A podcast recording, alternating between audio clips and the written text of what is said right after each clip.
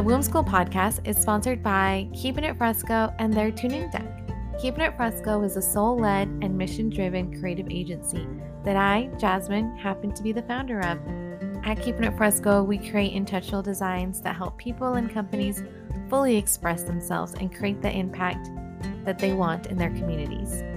The Tune In Deck is an incredible tool to help you pause during your day and tune in to yourself. Whether you're on the go or winding down from a busy day, these cards are the perfect addition to your self care routine. These 32 cards will get you thinking and help change your perspective. Each card has its own personality and purpose. Every time you pull a card, it is a reminder to help you practice being present in all the little moments of your life and tune in. Each color has a different theme, color, artwork, and affirmation to help you tune in to the now and to yourself. Use code WOMBSCHOOL, W O M B S C H O O L, at checkout and get free shipping on your deck today. Go to keepingitfresco.com and give yourself the gift of tuning in.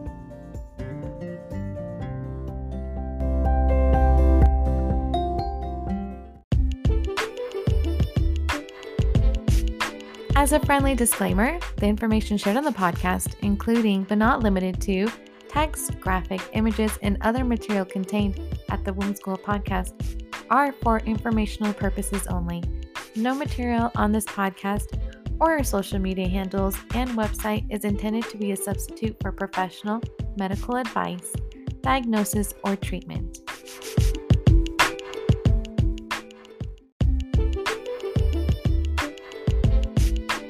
Today on the Womb School podcast, we have the privilege to hear from two deeply devoted birth workers who are actively working on making birth work more inclusive for the LGBTQ plus community. Beth Hardy, she, her, is a birth doula, childbirth educator, board certified music therapist, parent, and founder of Heart Tones Birth Services. Beth is fiercely passionate about helping birthing people know their options, tap into their strengths, and rock their birth. In her work, she saw a need for advocacy for underserved communities in the birth space, which is why she's always looking to learn more about how she can be the best doula for her clients. Her training includes hypnobirthing, labor massage, music therapy assisted childbirth, providing culturally sensitive care to LGBTQ clients, birthing at every size, and systemic racism and implicit bias in perinatal health. Kalli Chason, she, they, is a queer student midwife, doula, childbirth educator, hypnobabies instructor, placenta encapsulator, parent, and the owner of Breathe Birth Care. Kalli's mantra in their work is any kind of birth and every kind of parent. And you see them embody this as they fiercely protect and serve birthing folks and their family as they go through one of life's biggest transitions into parenthood. Kalli is devoted to creating change and helping make birth more affirming, safe, and affordable especially with LGBTQ plus birthing folk. In this episode, we talk about how to create safe spaces for our queer community and how systemic change requires authentic action and not performative statements. This is Womb School, and class is in session.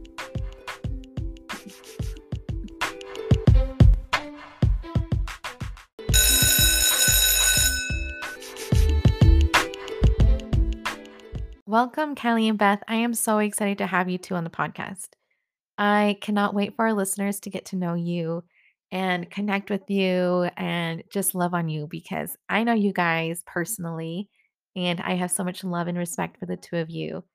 So I'm just so excited for our audience to get to know you too because you guys are amazing and do such incredible work for our community, specifically the LGBTQ plus community to ease into this incredible conversation that we're about to have, I like to ask my guests, what would you call this current chapter in your life? Um, I'll go first. So, uh, for me, I think growth and connection come up a lot for me these days, where I have found that in my work as a birth worker and a business owner, um, I do a lot of connecting of people with other people, kind of like you are hoping to do Jasmine with this podcast. Like, yeah. um, I have found that I, have lived here in Utah for about seven years and like grown a lot of connections and, and relationships. And now I'm able to put that into use to help other birth workers to find the right connections for them. So it feels very exciting. and kind of nice to be the one who's facilitating a connection and then being like, okay, bye, have fun, like do what you're doing. And I'm not the one who has to like oversee everything and control everything. So, um, yeah, connection and then growth because my business is growing and um, able to meet the need of more birthing people, which is really awesome. I think I would call mine like something about going inwards for the last few years. Um, I've been a part of a lot of people in my life's inner work and growth and I've had to put mine kind of on the sideline, whether that's due to like, you know, can't afford two therapists right now or whatever. And this year, I've just been feeling this deep, deep drive to like look at yourself, look at yourself again, question that thing about yourself. Uh, is there something that you can learn here? Do you have some shadow work you need to do? And it's not fun. and it's not always easy, but I have seen huge impacts on my own personal life from it. So I would say, you know, go inwards. Um, that would be my chapter. I'd love for our audience to get to know you guys even more. You guys shared so much beauty in these chapter titles, and I would like to dig a little deeper.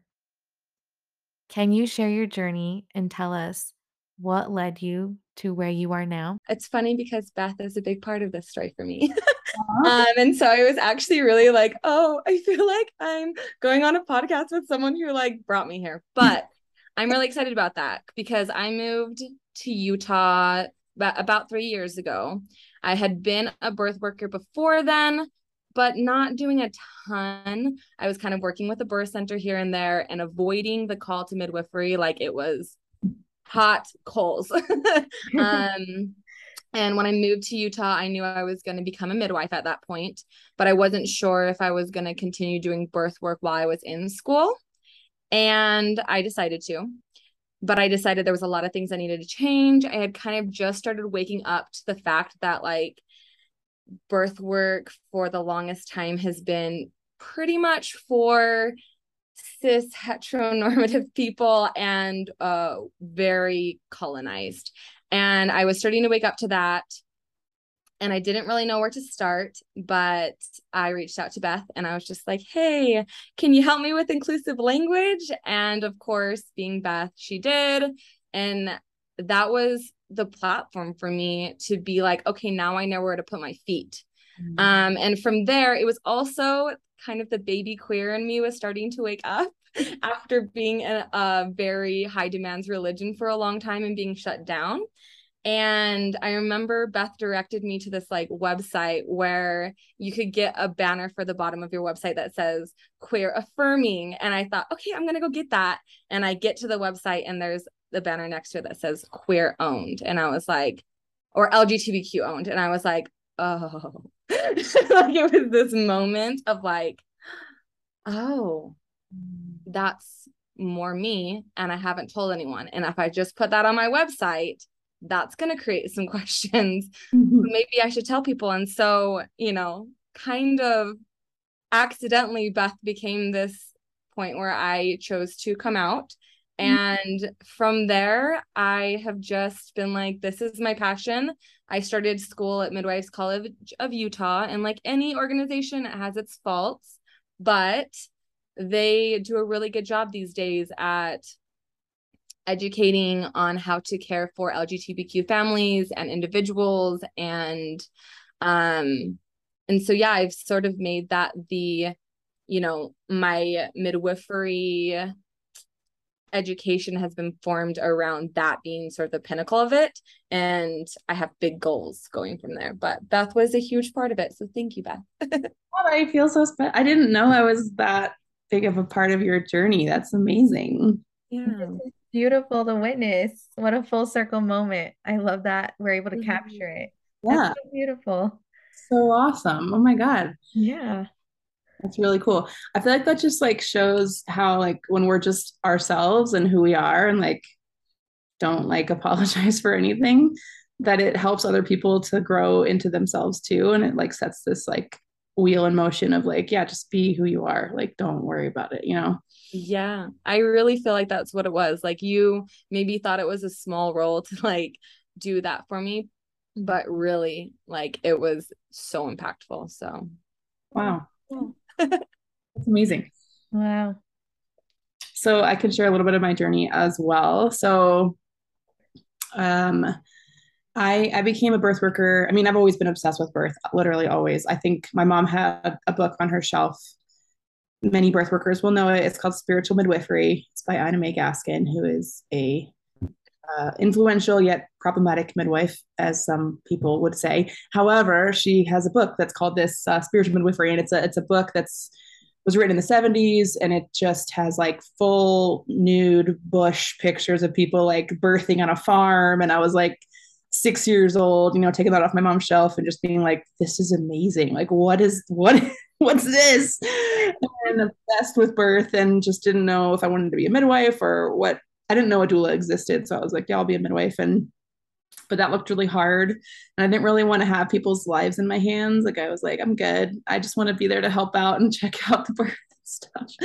And like uh and then i realized that doulas were a thing and i was like that's a perfect fit for me because i can support and be this huge like piece of the puzzle but not the biggest piece. Well the biggest piece is the birthing person but like the biggest supporter i feel like the midwife or ob is like the one who's there you know to make sure everyone's safe and my role as a doula is more to make sure that everyone is seen um, and heard and stuff. So I jumped into doula work. I was working full time in California. I, I, lived a lot of different places. I lived in like four different states and two different countries. And um, at the time, was living in California and wasn't really able to dive into birth work because I was working a full time job. And so it didn't happen really until I moved to Utah in 2015. Um, and that was when I was really able to dive in and start my business and jump into like the birth world full force. And I really did. Like I've just like dove in headfirst and was like, every event, every birth related thing, I'm on it. I'm there. I'm like all over this birth stuff. And it really helped because I really was able to meet a lot of people right away and connect with a lot of people right away. Um, I met my first doula actually at Utah Pride. She had like a booth there I don't even know her anymore. It was like a one time blip, you know, and it was like, oh my God, where should I go? Who should I talk to? And she was like, connect with these people. And so it really, it really worked out. So um, I have been queer and out since college, I guess. Um, so I don't know how old I am now, 20, 38, like 15 or 20 years. so a while, um, a while. And, and it never, um, it was just part of me, you know, it wasn't, a, it wasn't a a thing or problem or big deal. So I'm moving here to Utah. It was actually very cool and kind of interesting how it seemed like very um, progressive or unique to kind of be just like openly out and queer in the birth community here. And um, I'm sure there probably were people who weren't stoked about me, but I just don't know who they are and they never talk to me. So I don't care. Like I've met the people that I have connected with and love, and they love me. And I'm like, this is great. So yeah. I try to, you know, find the people that, that jive with me. So um, that was a big piece of me connecting with people here too is just like being out and open. And i think that helped other doulas to be like oh like what is what how do i like Kalli said like how do i like make my business a little more inclusive and supportive? And so i did a few trainings for doulas of like here's how you can do that and um, connect with you know other trainings and giving people resources and stuff. So that's kind of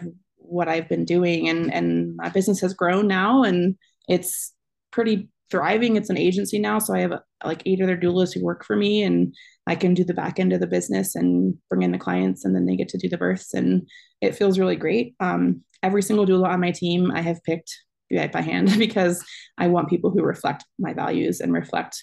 They're going to get, you know, my clients, whoever they are, they're going to get a really compassionate, open, down to earth, fierce advocate of a doula, no matter who they get on my team that's been really really important. And so it's been a cool experience to have these people now in my corner that are fellow doulas who are just as badass and like awesome at advocating as i am. So here at the womb school podcast we're all about educating and creating awareness. And so for those who are not in the birth world terms like doula midwife may sound new and different. Can you two teach us the difference between what a midwife is and what a doula is you briefly went over it in your intros in telling us about your story, but can you guys elaborate and teach our audience more about what they are? Yeah, I can define midwife if Beth to define doula.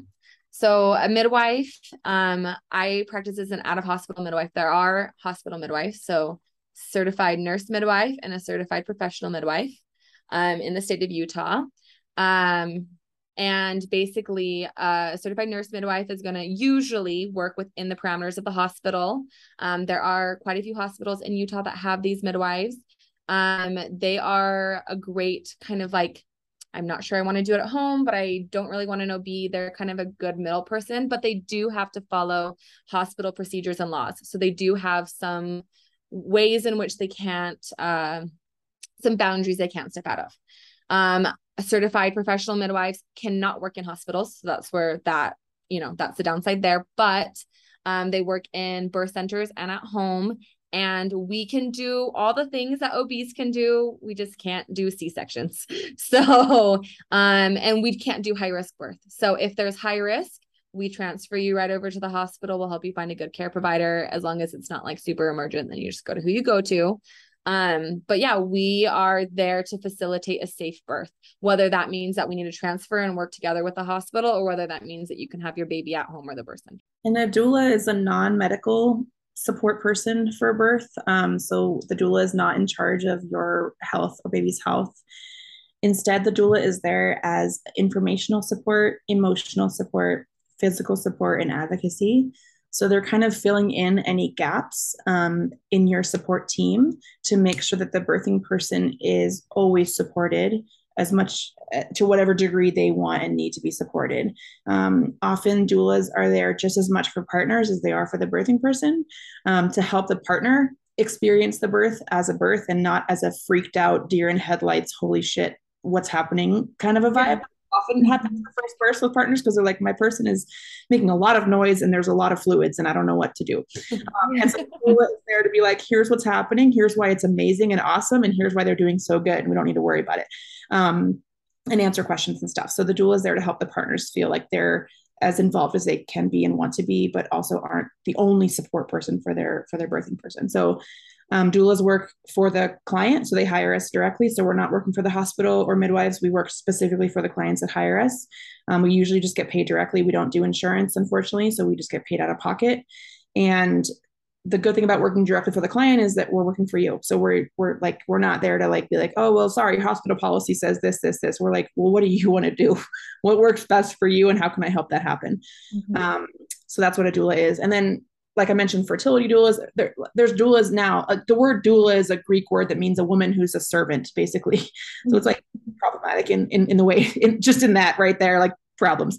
However, um, it has been used now modern in modern times as a word that means a person who supports someone else in usually within the birth or fertility realm. Um, so a fertility doula is going to help you in the process of fertility planning and processing like how to have a baby. Um, they might give you information and connect you with providers that are good. They might help you emotionally process what's going on.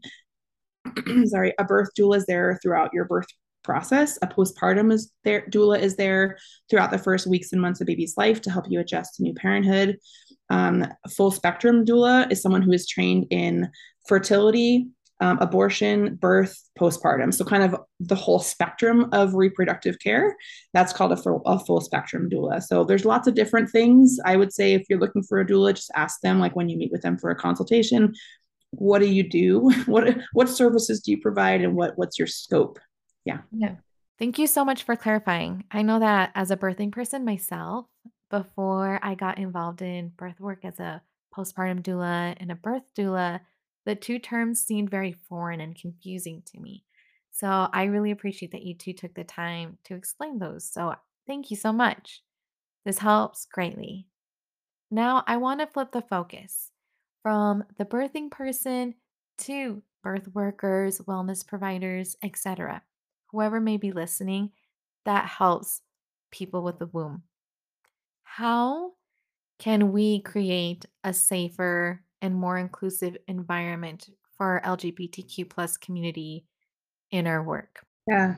Um, so one thing I think is really important to say is that like if you're not actually inclusive in your work, then don't be inclusive in your language on your website. Like don't do that because you need to back it up with actually being inclusive and doing the work to you know dismantle your own internalized homophobia transphobia all the things whereas mm-hmm. you're just going to put a, a picture on your site of like two sort of queer looking people or like say you know birthing people instead of moms um it's a step in the right direction yes and if you're already there where you're like i know i want to serve all people like i'm that's why i'm doing this. That's why i'm changing my language a little bit. Um great. And also continue to do the work on the back end of taking trainings of reading of hearing the stories of of trans and queer birthing people so that you can be like oh here's where i'm still totally blinded in my work. Like i have so many blind spots. So um, that's kind of what i want to say right up front is like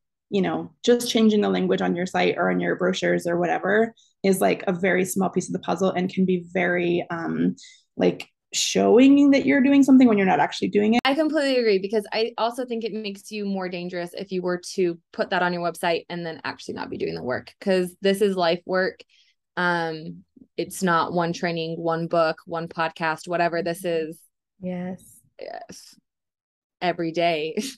you know, I mean looking over your forms again, making sure that you've made room for everyone and all kinds of families um going to the next training that you see uh you know reading studies that were directed for the LGBTQ community, um, all of that. And so, yeah, I would just say, along with those lines, you know, do the work behind the scenes too. Yeah. So like it's it's easy to show up and you know use good language on your you know inclusive language on your website or on your social media but um you know if you are in school like I am, write your papers using inclusive language. Um, read those books, uh, talk to people and listen to them if they have things they want to share with you, listen to them and their lived experiences. It's not just one thing, it's not, you know, one day or a couple of months or one course. You know, Midwives College of Utah offers courses, and that's great but it's not just one course. I can't just go and take their inclusivity course and be like, yes, check that box off. You know, it's it's including this information throughout all the courses. It's intertwining how these things relate to us as midwives in our everyday practice. It's case studies that show LGBTQ families or um, you know, experiences with working with different individuals. I think it's not just that kind of like Beth said, not just the showy work, but it's that background, you know, the doing things behind the scenes. Yeah. And, you know, practice with safe people. If you haven't used inclusive language before, it is a change. It takes some time. Find a safe person and, you know, create a scenario or a case study in which you would use they, them pronouns or something like that and work on it so that when you are in a situation where you're actually talking to someone where this impacts them and affects their day-to-day life you can get it right yes to all of this i couldn't agree more and if there's anybody that would call this out it would be the two of you and i'm so glad that you did because it's important to make a note of. To be safe you need to be authentic with how you show up. Performative allyship is very dangerous and honestly can be seen a mile away. You can spot someone who is being performative when they're prioritizing their words without action rather than demonstrating the action behind the words, you know? They mention BIPOC and LGBTQ plus folk when it's convenient rather than amplifying their voices. So, if you are a wellness provider, I hope that this call out invites you to look inward because systemic change requires authentic action and not performative statements. Yeah. I think what I want to say too, like, we so we said that. Now your question was like okay how do you do it? So like okay if you're past that point you're like yeah i know i want to do it i'm cool like yes. I think some just like really easy things to do is look at every single form you put out there every single post you put out there and change up your language like use things that are like birthing people instead of women or both. You can literally just do whatever like put women and birthing people or you know put people with uteruses or put partners or families or partners with an s you know multiple partners like things like that. And like you don't ha- it's not all or nothing is what i want to say. Like yes. it's You don't have to just be like, okay, fuck, I need to change everything. Oh my God, like delete the website, like start it fresh. No, like just do it, just have what you already have out there and just update some words on there, change some language to make it feel a little more inclusive.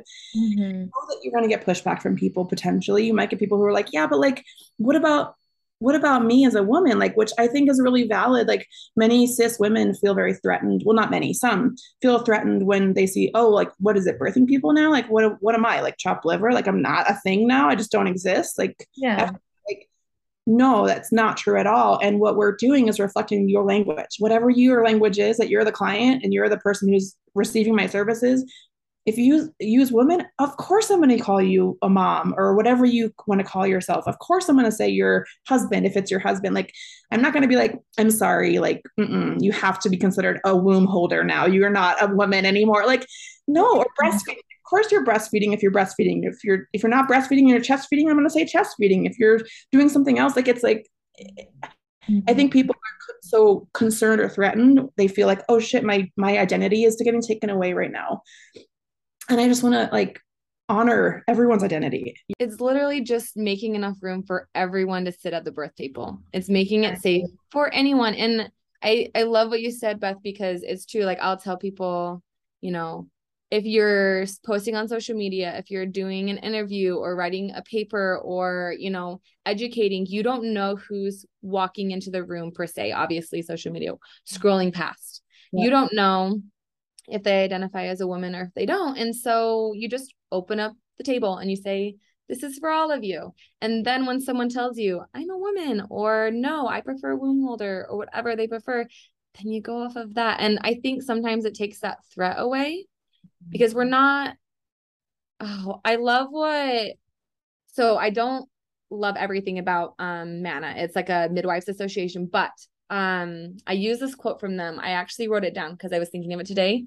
We understand the fear of erasure, but we don't win the fight for women by erasing others who also lack a name, place, and voice. And I thought that's perfect. Wow. Like we don't need to pit each other against each other. We just need to open up the table for anyone who who wants to be here. Absolutely. Yep. That's incredible. Okay, so we've talked about how we can be more safe and inclusive service providers through language, being authentic, actually doing the work. As queer birth workers who are actively out there serving birthing folk, what additional challenges are you seeing in the LGBTQ plus birthing community? Um, I think like a big obvious one is just lack of uh, representation. And this doesn't just go as far as like seeing pictures of yourself or what your family looks like or reading books. There are books coming out and there are things coming out. But I would also say as someone who does a lot of research, there is lack of representation in the research. Yeah. Um, I was just bringing this up to a professor the other day as we were going over trauma informed care, and there is just little to no research or resources for the LGBTQ community unless you identify as a woman um, for trauma informed care. And it's a huge gap um, and so I would say that's that's a big one that um, you know, obviously it's not as visible as like there's only a few books for LGBTQ birthing people. That's a problem too. But you know, when when the research that we're using to create safety standards for people who are giving birth and who are pregnant do not represent everyone, then we are putting people in danger. And I think that is a huge problem that we're seeing. That's a good point. Yeah. Um, for me, I think one of the challenges that queer folks have when they're going to build a family is like finding safe providers potentially or figuring out like I think finding a provider is like overwhelming enough. Yeah. Just a regular white straight cis woman, like that's even that, like Google, I mean, OB, Salt Lake City, it's like, okay, that's not going to work. It's too much information. And so trying to find someone who is going to validate your identity and see who you are and represent and you know respect your family and your pronouns and all those things like it can be a little bit tricky um and i think i mean i think queer people have had a history throughout time of building their own communities and and using their own resources and figuring shit out for themselves because they've had to and kind of asking around of like okay who's safe who's not who can i go to who can't i go to and finding out from their community members who that is. And so i think um i think all all birth workers have the capacity to be a safe person for queer people. I do think it's nice to have some queer birth workers around too. Um yeah. see who they are represented in the people they work with sometimes and feel extra like connected to that person and safe. So i think it's you know as a birth worker if you're listening to this and you're concerned about being out um, i mean it's everyone's personal journey absolutely. And you know if you are open to the idea of being more visible like be more visible be more out be more loud about who you are share who you are talk about your story because that's just going to make your client your future clientele more safe and feel more connected to you and feel like okay that's someone i can talk to and ask a question about of where to go for my my services and so and it, even safe providers mess up sometimes yeah. like we all are human and we mess up and i think what's important is to like acknowledge it and fix it and move on you know mm-hmm. And like i just had my baby nine months ago and so this was my first pregnancy that i was out right and so it, it as much as like you wouldn't think it changed, I think it changes things. And I realized my pool of midwives, because I wanted a midwife, my pool of midwives went from like this to this pretty quickly of just people who I knew were safe, right? That's not to say that some of these people might have been safe and I just didn't know it, but of people who I knew were safe. And I was just telling um, another instructor that this was the first pregnancy where I saw a place for pronouns on my intake form and I saw a place for um, like my sexual identity. And um, that's a big deal, especially for someone who can pass as straight. Um, to be, you know, for my whole person to be recognized, even if you can't see it visibly, you can see it on a form and you know that piece about me. And so, yeah, it it really is a problem. Um, and I think the more that we're open about whether, you know, whether or not we want to come out and say, hey, I'm an LGBTQ birth worker, even just being open about being a safe space is helpful. Okay, so let's go back. We talked about how important it is to have a safe and affirming provider when you are expecting a child. Doulas and midwives are known for helping folk from pregnancy and beyond. But I want to take it back. I want to take it further from there. Can doulas or midwives help people who are wanting to start a family and they're looking for safe providers that can help them through the journey and through the process. The reason I ask this is because I have a friend, and a while back, he came to me and he reached out and he let me know that he and his partner want to start a family. And I was so excited to hear that. And they're planning this for the next three years. And they reached out to me because they were essentially asking if I knew anyone who could essentially be a part of their village as they start this process and look at their options. Somebody who can help them navigate all the hoops and everything they need to go through. Of course, I gave them both of your information, but beyond that, I saw how little I knew about this or knew about resources. So, my goal is to find more resources and be able to list them and feature them here on the podcast, our website, social media. But while I have the two of you here, do you guys have any experience, or if somebody came to you with this same request, how could you, as student midwives, doulas, support somebody in wanting to start their family and that process? Well, I know that there are doulas who are fertility doulas, first of all, who's like a specialized training that you can take. I don't have that training, but I know that it exists. Um, I think they're so smart to think about, okay, can I have someone in my corner, like in this process? Like, where if you're nine months out from your baby being born or like three years out from your baby being born, like you're still somewhere in that informational gathering stage and it can feel super overwhelming. So, yeah, so I think um, I think it's a really great idea to reach out to a queer doula or a doula who's ex, you know extremely affirming and, and connected to the community because that's yeah. if I didn't know the answer to one of their questions, I would just find the person who knows the answer. You know what I mean? Like yeah. At least I know more than they know. And I can find the person who knows more than I know and be like, okay, here's what we need to figure out for your situation and make sure that you so I think it would be a great idea. Yeah.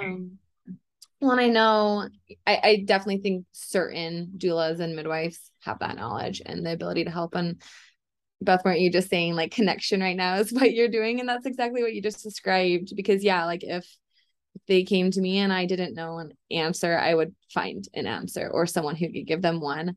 Um, but it's funny you say that because this is like my big dream. Mm. Um, I've just noticed how there are many, many more um, barriers for people who are trying to have families, including things as simple for, you know, a straight couple as um, a birth certificate. It becomes such a larger process to try and have it say, you know, two moms or something like that.